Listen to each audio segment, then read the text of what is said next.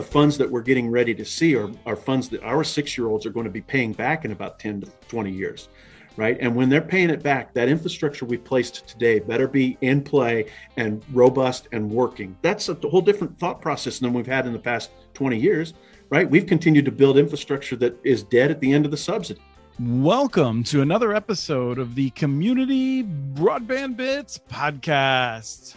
I'm Christopher Mitchell at the Institute for Local Self Reliance in St. Paul, Minnesota. So just a little confused. Get off the plane late last night. Still reacclimating to my my home Minnesota. Today we're speaking with Russ Elliot, who is the CEO of Siskiyou Telephone.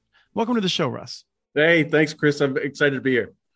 I'm excited too. I, it's really great to to reconnect with you on the um, now that you're in a new position. Uh, you were formerly the director of the Washington State Broadband Office. We talked um, occasionally there more. I, I, should have talked to you a lot more. I feel like I, I, constantly wanted to find ways of helping you, but then there's just so many other priorities that I just abandoned you and left you to your own devices. uh, I, you know what, you were you were you were a tremendous asset and a, and a great phone a friend. You know, as I was working through that process, especially on the on the municipal side and the public infrastructure side. You know, with, with a state like that that really started to swing really strongly into the the public network side. You know, to have people like you out there was key, and and I appreciated your support. And and before that, you you've been in this business quite a bit. Just give us a the thirty second like run that you've had through working on broadband and telephone. Yeah, it, it, well, it started in Colorado, in Southwest Colorado, uh, where we started a company called Brainstorm down there, and uh, it was a CLEC, and we grew that uh, business to about somewhere around 15,000 subs, uh, you know, from all of Western Colorado, Northern New Mexico. We grabbed a lot of the anchor institutions through there, plus the communities. We kind of had an approach where we would go and get the anchor, and the anchor gave us the opportunity to spread to the to the surrounding territories. And that was that was what was exciting about that work for me is that we became endeared in communities. And we'll talk about that in a little bit, but I think it's backwards nowadays. You know, I don't think that same mm-hmm. kind of drive is there to where you do the anchor plus. I think it's always been anchor and then go, you know, kind of thing. But it was we that 20, really 30 years ago. What was the time frame on that? It would have been 99 to between 99 to 2010, 11. We sold it in 2013. We uh, sold it to a company up in Denver that that completed the ring and really brought a robust, uh, you know, complement to their to their company up there and uh, it was a it was a great it was a great run and and we got to serve a lot of uh, you know tribe tribal entities in that region and got a lot of a lot of good partnerships uh, through there and got a lot of experience in that and then from there uh, you know I got a call from uh, Governor Mead in Wyoming and he said hey you know could you come up here and help me develop a broadband office? And I said I don't know what that is. And he said you know I don't either but we need one. And, and so you know, so I ran up to Wyoming and and uh, and uh, was successful at starting a broadband office up there, and had a, a, great run with Governor Mead and Governor Gordon, and and they were really proactive in the conversation, and they were very much, you know, very much uh, allowing me to to do what I thought was right, you know, and, and in a state like that where you had 500,000 people in the state the size, you know, one of the bigger states landmass in the country, it became a real challenge. That's kind of how I made my made myself important in this space because I started to say, well, you can't just say you need better broadband until you know exactly what it is you're trying to get and and quantify the conversation a little bit more. And when you're so spread out like we were in Wyoming, it became okay, uh, I need to know where you are first of all i need to know what kind of service you have what technology you're doing there and then i'll start to research about what's what the opportunities are around you what the competitors are around there what the 477 data is saying about that area and then we can start to talk more intelligently about how we're going to solve the problem or come together. So it became this real community up discussion that we really had to start to engage the people in the conversation and not allow the providers to to to control the conversation in a, in a state like that. So did some real creative mapping stuff there. And I think that's what got me recruited to Washington State uh, shortly thereafter, because they saw some of the good work we were doing and how we were working with some, some great partners in, in that space. And, and uh, then I went up to Washington State, started the broadband office up there and, and uh, was lured up there with the with the promise of hundred million dollars and a staff of many and and a budget. And I got up there, and I think it was well, I don't think I got up there, and it was me and my budget was 250,000 bucks, you know, go build a broadband office, go, we believe you could do it, you know? Right. And, uh, and, and, and so, you know, what I did right away is started to stand at the mapping, started really build a community up discussion. Uh, my dear friend and a friend of yours, I know Monica Babine was up there and she, she helped on the, uh, on the broadband action team model stuff that, you know, we're really talking about the equity and inclusion piece. And, and we, we got a real head of steam just as a one man shop, and then I brought on a halftime person in there that really helped me start to, you know, bring my crazy head out on paper, and and uh, and then we we we developed a plan, and it was a very compelling plan for Washington State. And lo and behold, the pandemic comes, right? And so we were broadband before broadband was cool, and then all of a sudden, you know, uh, I think legislators started to see that that that was critical infrastructure, and uh, and uh, just before I left there, we were awarded about three hundred and fifty million dollars to uh, to establish that office and do good work. And I was putting together a team and put a nice team of 10 together. And then I uh, got recruited out of Washington State back into the private sector. And, and so I'm down here now in uh, Siskiyou County. Well, and, and we'll talk in a second about what Siskiyou's like, but I wanted to tell you that yesterday I was speaking uh, on a panel at the New Jersey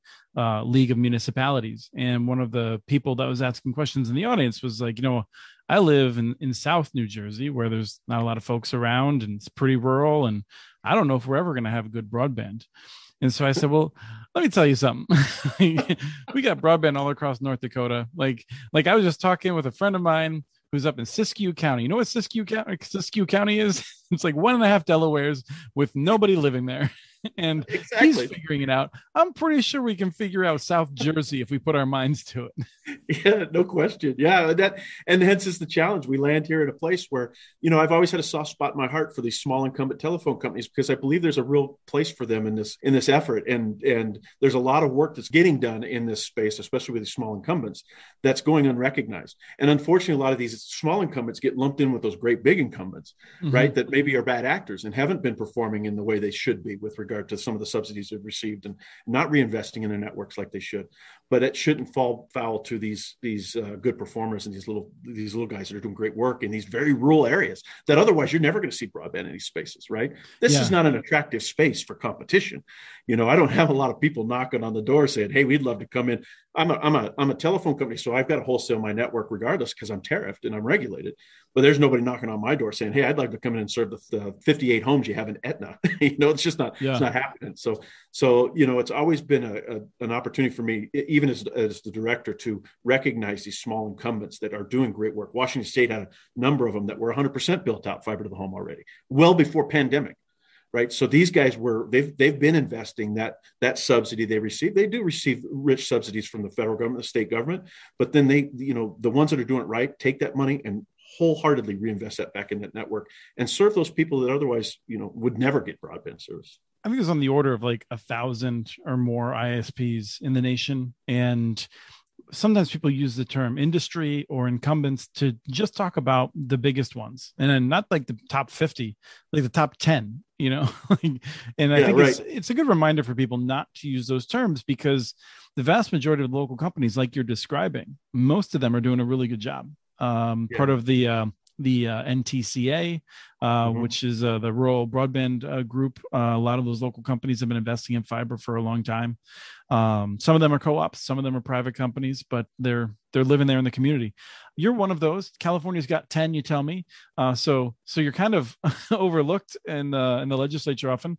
But I said no one lives there. You said you, you got what like 8,000, 9,000 or nine thousand. yeah, families? we've got about nine thousand citizens. We've got about 45, 4,600 sites in in a, in a size you, you you described it right you know one and a half delawares you know and or one and a half rhode islands and and when you think about that you know you look at the population of rhode island i think you're a million there you know it, it makes sense to go serve rhode island right it doesn't make mm-hmm. a whole mm-hmm. lot of sense to start running fiber when when you've got homes less than two per mile and two per mile is a it, that's kind of a misnomer because you know you've got your pockets of population in these towns in these rural towns but then you've got these reaches that are that are silly you know that are out in the middle of nowhere and you got to go. We're our, our, service territory to drive around our service territory one time is six and a half seven hours to drive right. around and, and, you were just talking beforehand um, you ain't got a lot of utility poles because they burn down.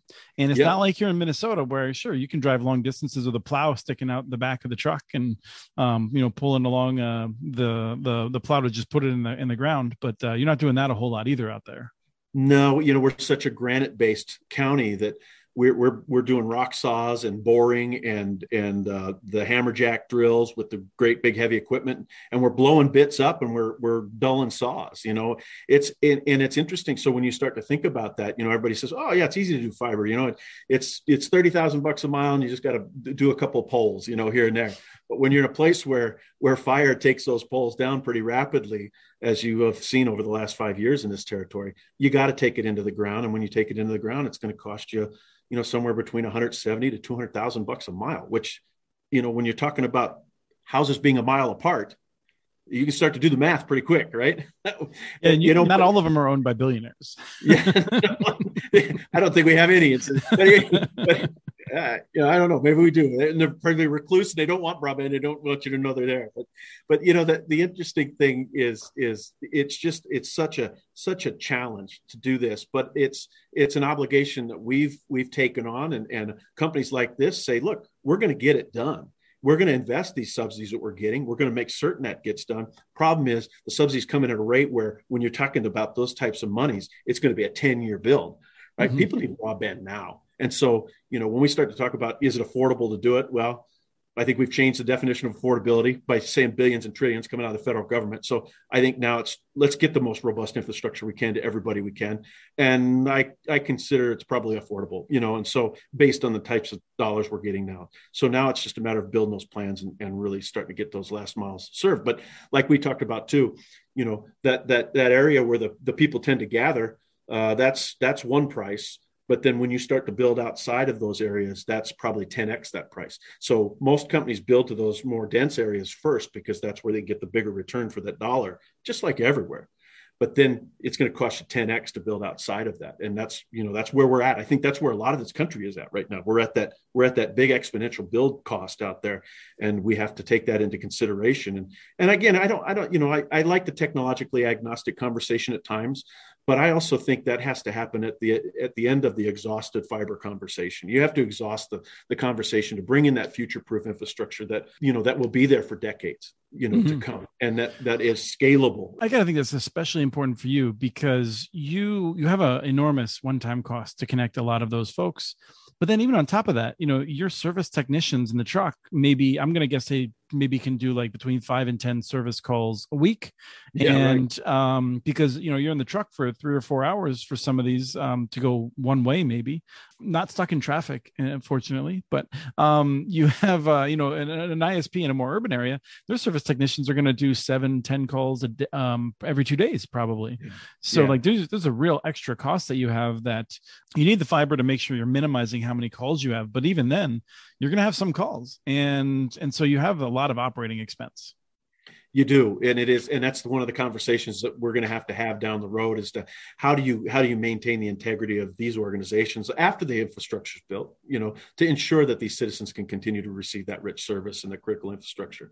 And uh, you know those conversations will be had here in the, in the next decade i would imagine to where you know how do you make certain that happens? But it's just like everything else you know uh, if we believe broadband is a critical infrastructure like we do roads and bridges and schools and libraries and those kind of things it's just everybody's going to have to chip in to ensure that these these types areas continue to have you know have the ability to to, to benefit from those services now, one of the things that uh, you've given a lot of thought to the middle mile, and mm-hmm. uh, we see money going out right now for middle mile, and I don't think anyone would dispute that there's a significant need for middle mile in a lot of areas but I think you're concerned about whether or not uh, middle mile is done in a way that will kind of encourage growth and investment, or not by just snatching up all of the anchor institutions. So, so what what do you get concerned about when you just hear people rhetorically throwing out the idea that we need more middle mile? Yeah, you know, I just from my industry experience, you know, I've seen middle mile networks in Colorado, Wyoming, Washington, and now they're talking about you know a three and a half billion dollar investment in middle mile here in California, and many of those middle mile networks are set up to and funded based on the fact that they're going to go chase anchor institutions in, in in in rural communities, right? So they feel like they're doing good work, and it's that it's that unintended consequences of good intention, right? And that happened in Wyoming, it happened in Colorado, it happened in, in Washington as well, where you've got these middle mile networks that mean good, and they go out and they're they're intended the the, Obama you know money that was out in the ARRA time you know, hey, you got to hook up all the schools with fiber. Well, that sounds like a great idea, but when you've got these providers that are in these smaller rural areas, and you go snatch that one economic, you know, driver out of their out of their economic model, you are crushing their ability to continue to provide service in those markets. You know, as as the CLEC in Western Colorado, I was highly dependent, and the 50 employees that I had were dependent on our ability to maintain the integrity of our relationships with those anchor institutions. And we were doing good work, and you know, and, and they appreciated our our service and our and our you know our service people the localness of the service they appreciated too. And and in Colorado, I was successful at going in when they had the EagleNet model, uh, sitting down with those folks and saying, "Wait a second, you know, I, am going to have to let go of most of my team if you come over here and you just grab all these anchor institutions and you run away. Because I grabbed an anchor institution. When I grabbed an anchor institution, I served the citizens around it. Mm-hmm. My model was if I grabbed a school, I wanted to serve the students and the teachers. This was back in in 2000, in 2001, 2003, way before pandemic and before this was cool. It just made sense for me. And you become endeared in those communities. And we did great work through Western Colorado in some of the most hardest to reach areas, deep canyons, 14,000 foot mountains. You know, we're putting towers at 13.5, rolling broadband into Telluride. You know, I mean, it was it was an amazing it was an amazing process. But we were we felt like we were committed to the communities that we served, and we had that endearment and we had that obligation. We felt the obligation to serve, even though we are a competitive carrier. We felt obligated to take care of those people. It's kind of like you said, though, Chris. You said at one time sometimes you're self-regulated you go to church you go to school you go to the grocery store you go out to eat and and you're around all the people that you're serving because you live and breathe and, and occupy those service territories and so you hear about it and you are you know you have just internal pressure to make certain that you're performing well and and so we really did that and when you do these middle mile networks and you just come in and grab the anchor and you run away you, you've, you've destroyed the economics of it. You have no no obligation to serve anybody outside that territory. And in Wyoming, you know, when I talked to the CIO there when I first got there, he said, you know, hey, we're doing great work because when we do this, we're paying the incumbents to build their networks out, and that'll just automatically lead to more broadband to people. Well, that's what you would hmm. think, but what happens is that's a big, fat, juicy, ripe apple that I'm going to grab off the tree and I'm going to run away and not mess with all the green ones around. I'm going to go find another big, ripe red ripe apple collect that money and not have the obligation to serve all those those little accounts around that big guy. So, I mean, if I just jump in for a second, I yeah, mean, yeah. I think, I mean, the issue here is that you have these home or you have these anchor institutions, and maybe in the mid 2000s or something like that, they're paying uh, an inordinate amount of money. I mean, just like well above market rates. And maybe they're paying that to a local company, maybe they're paying that to uh, another company. So that creates um, a opportunity for someone to come in and that person's going to charge an amount that's perhaps less. And the question is with all of that margin that you have because you're charging so much more than it really costs to provide uh, what are you doing? Are you going to be reinvesting that in the community or not? And one of the challenges i see is that you know, when I was looking at EagleNet, some of these providers, it seemed like they were providers that they were also small companies.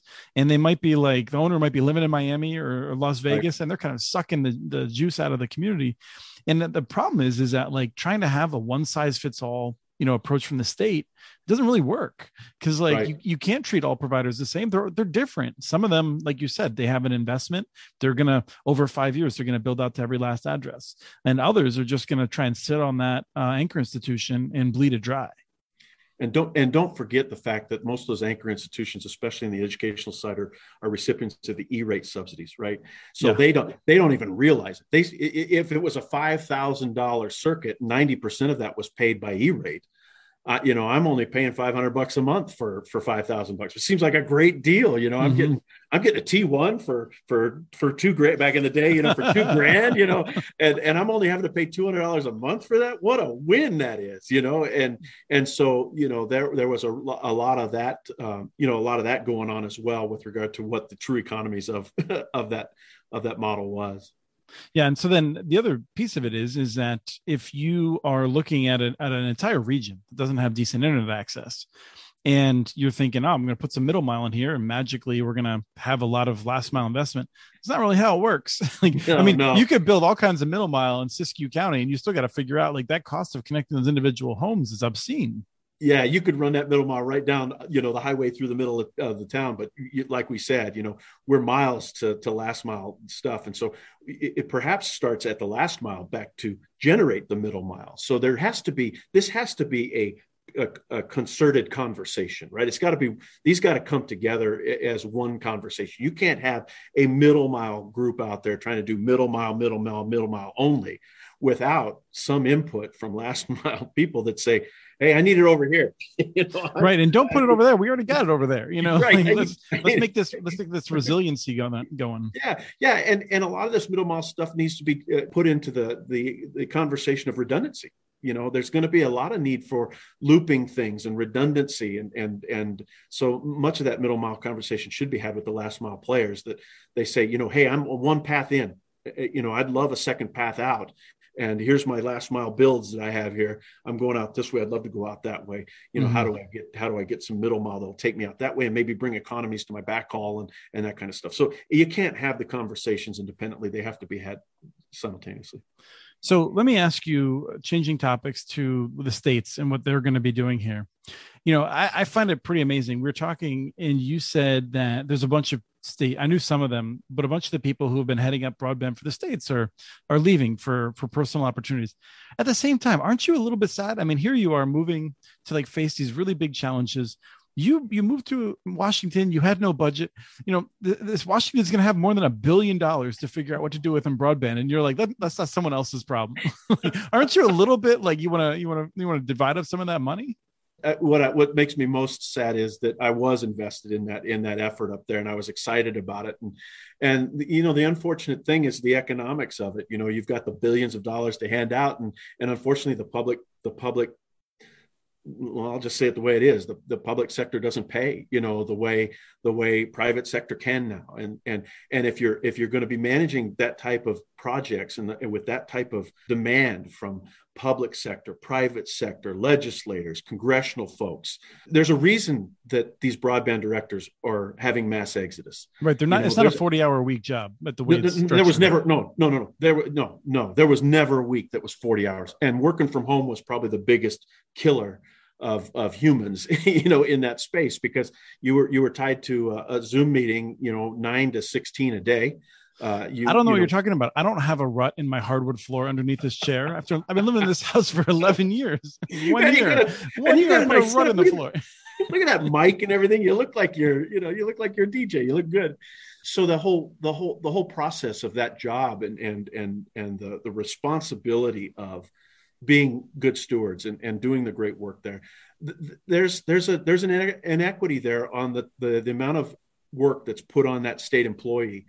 Uh, and unfortunately, because of the equitable nature of pay in state state operations, um, there isn't a whole lot of flexibility in the ability to allow those folks to be remunerated in a way that maybe honors this added level of responsibility and stress right now, I mean, it would not be crazy for the state of Washington or any state, uh, especially a larger state that has uh, all this money coming to it.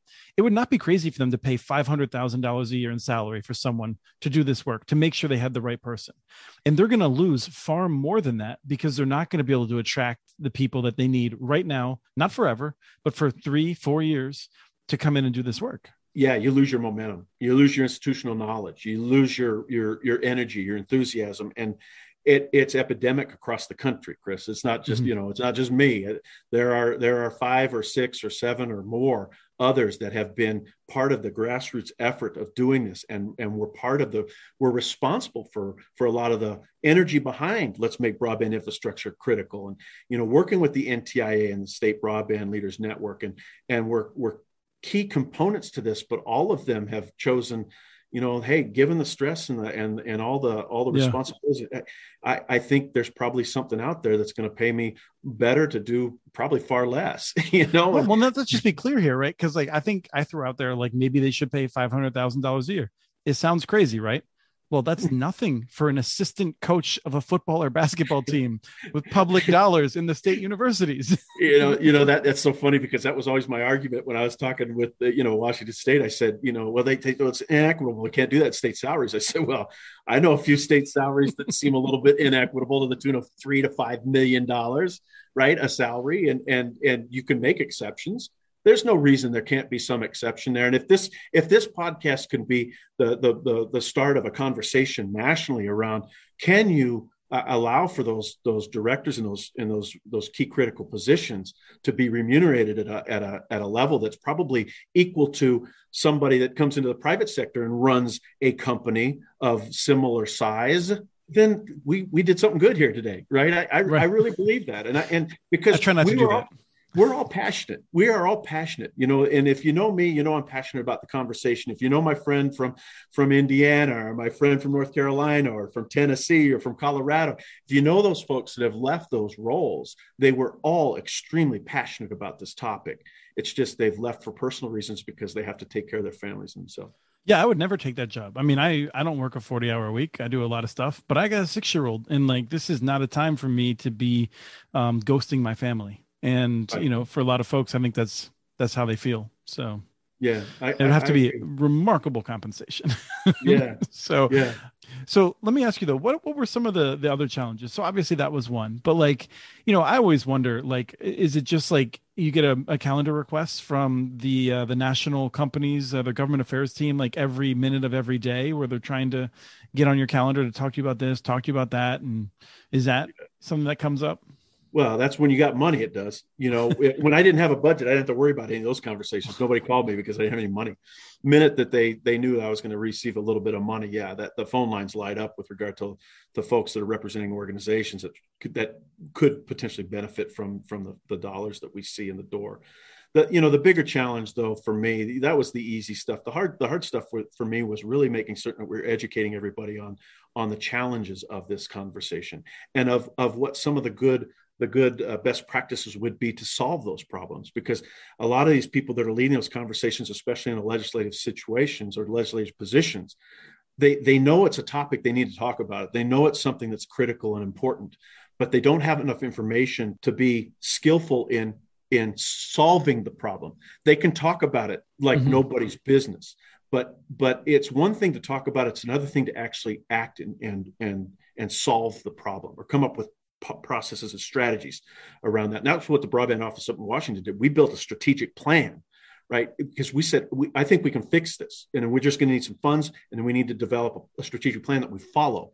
And here's how we're going to do it. But you get a lot of legislators up, they get a lot of, uh, a lot of their constituents that got excited about something. And, and, you know, the minute they said it out in public, it, they became famous because they said something that was, that was resonating with the constituents around broadband's expensive, or we need to have more competition and, you know, or this mm-hmm. and that. And, and then, and they, they get the, you know they'd get the pulpit and they'd, they'd run with it and and wouldn't really ask the questions they needed to ask in order to be intelligent in the conversation until it was too late until there was some policy out there that was like oh my god how are we going to how are we going to bring that to the middle? Because it just it, the pendulum was just swinging left and then it would swing right and it would swing left and you know it just there wasn't a, a level-headed conversation around how do we come to a consensus around an approach that honors the good work that everybody's doing because nobody's out there trying to screw anybody. Everybody's out there trying to solve a problem. You know maybe they're protecting their own interests in in that but they're they're all part of the conversation. We need to make certain that we we honor the people that are doing great work and the bad actors. We need to move them on and, and, and hold them accountable and, and move forward. But that educating piece was was was the hardest part for me is to try to get everybody speaking the same language. Right. And I mean, this is something that I feel weird about because I spend I've spent years and years telling people, you know, municipal broadband often works out. Um, and I, and I would say like you know the vast majority of the times it works out well. Um, cities should all have the opportunity to consider it. And then i i'll see people who are like you know all cities should build their own networks. I'm like no no no no no. No that's not what i'm saying here. Right? yeah, it, it does it swings it, it swings you know in, in, washington state it swung real hard to the, the, the, the, to the public side you know and it and it did so for a couple of good reasons. And and i you know i think the outcome was good but what it has to do, it's, it's got to come back to the middle now with some of those mm-hmm. with some of those doors that have been busted open now up there. They've busted the doors open. They've got a lot of that public infrastructure now that's open for retail authority. That's great. Allow for that to happen, but don't don't just make it that. You know, let's make right. certain we allow for some of that last mile potentially good people in the in the equation we, there's a number of fiber companies or a number of incumbent small incumbents up there that are 100% fiber built out to everybody in their service territory who better to do a plus one than them right? right? And they don't want to have, you know, the city of somebody owning that network when they have done a great job inside their service territory. Everybody, people are moving to that area because it is 100% fiber fed. Allow them to plus one now. Or let's if, encourage that. Right. Or if they're plus oneing maybe there's another one on the other side and they're they don't have the capacity to borrow because a lot of these companies are somewhat constrained as to how much they can borrow relative to their assets maybe that town wants to build the network and lease it to them and they're going to be closely coordinated with it but it's not going to be on the balance sheet of that local company that's that's a great point, and that's happening in Washington State right now as we speak with one of those good companies. And there is that conversation going on with those community, that community that's a, a, an adjacent community, and that same type of conversation going on. You're absolutely right. I mean, all ideas have to come to the table, right? And and there aren't any really really bad ideas. You know, there's just a lot of ideas, and some of them stick and some of them don't. And I, I don't know. You, there's a there's a there's a place in Indiana where they just wrote AT and T a check for like 18 million dollars, and I was thinking all right. I don't know about that one. all right. All right. All right. I'm yeah, not saying AT and T is going to do nothing there, but I doubt very much they're going to get 18 million dollars worth of benefit from that. you know, I, I, I can't disagree with you because there are some companies that have been bad actors out there, and and I think that falls back on the accountability metrics, and we just don't do a good job of holding people accountable, you know, with with actual deliverables, you know, and that that goes with the CAF and the RDOF and all the different big funds that go out there, you know, there's just not a there's not a realistic accountability metric in place to allow those to allow the communities to hold people accountable, and that and that was one of the things we found in our mapping initiatives when we did in both states is you know, we started to see where people where people were getting subsidies, where companies were getting subsidies, saying, "Hey, what up? You know, you, you got this money, you know." Well, and then you'd hear, "Well, yeah, I got the money, but I, you know, I got it nationally, and I have to build out to you know eighty percent of that within six years." And unfortunately, your little section up there is going to be the eighty-five to ninety-six percent, and so you'll see see me sometime year six or seven. That was especially true in Wyoming, right? And you know, it was like, yeah, yeah, we'll get to you but we got other things we got to do that are way more important. So then, as broadband director, I try to figure out okay, how do I incentivize that guy to think this is more important than that other area that he's trying to build in. Can I can I maybe throw some funds at him to, to help uh, enhance the build and maybe expand his build so that you know. So you always have to be creative in the thought process. So, so all I'm saying, long lot lot of ideas and they, and they all just need to come to the table and a lot of tools in the toolbox to use.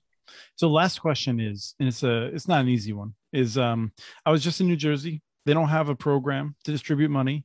They're going to have three hundred million dollars. Uh, they don't have a, an office set up.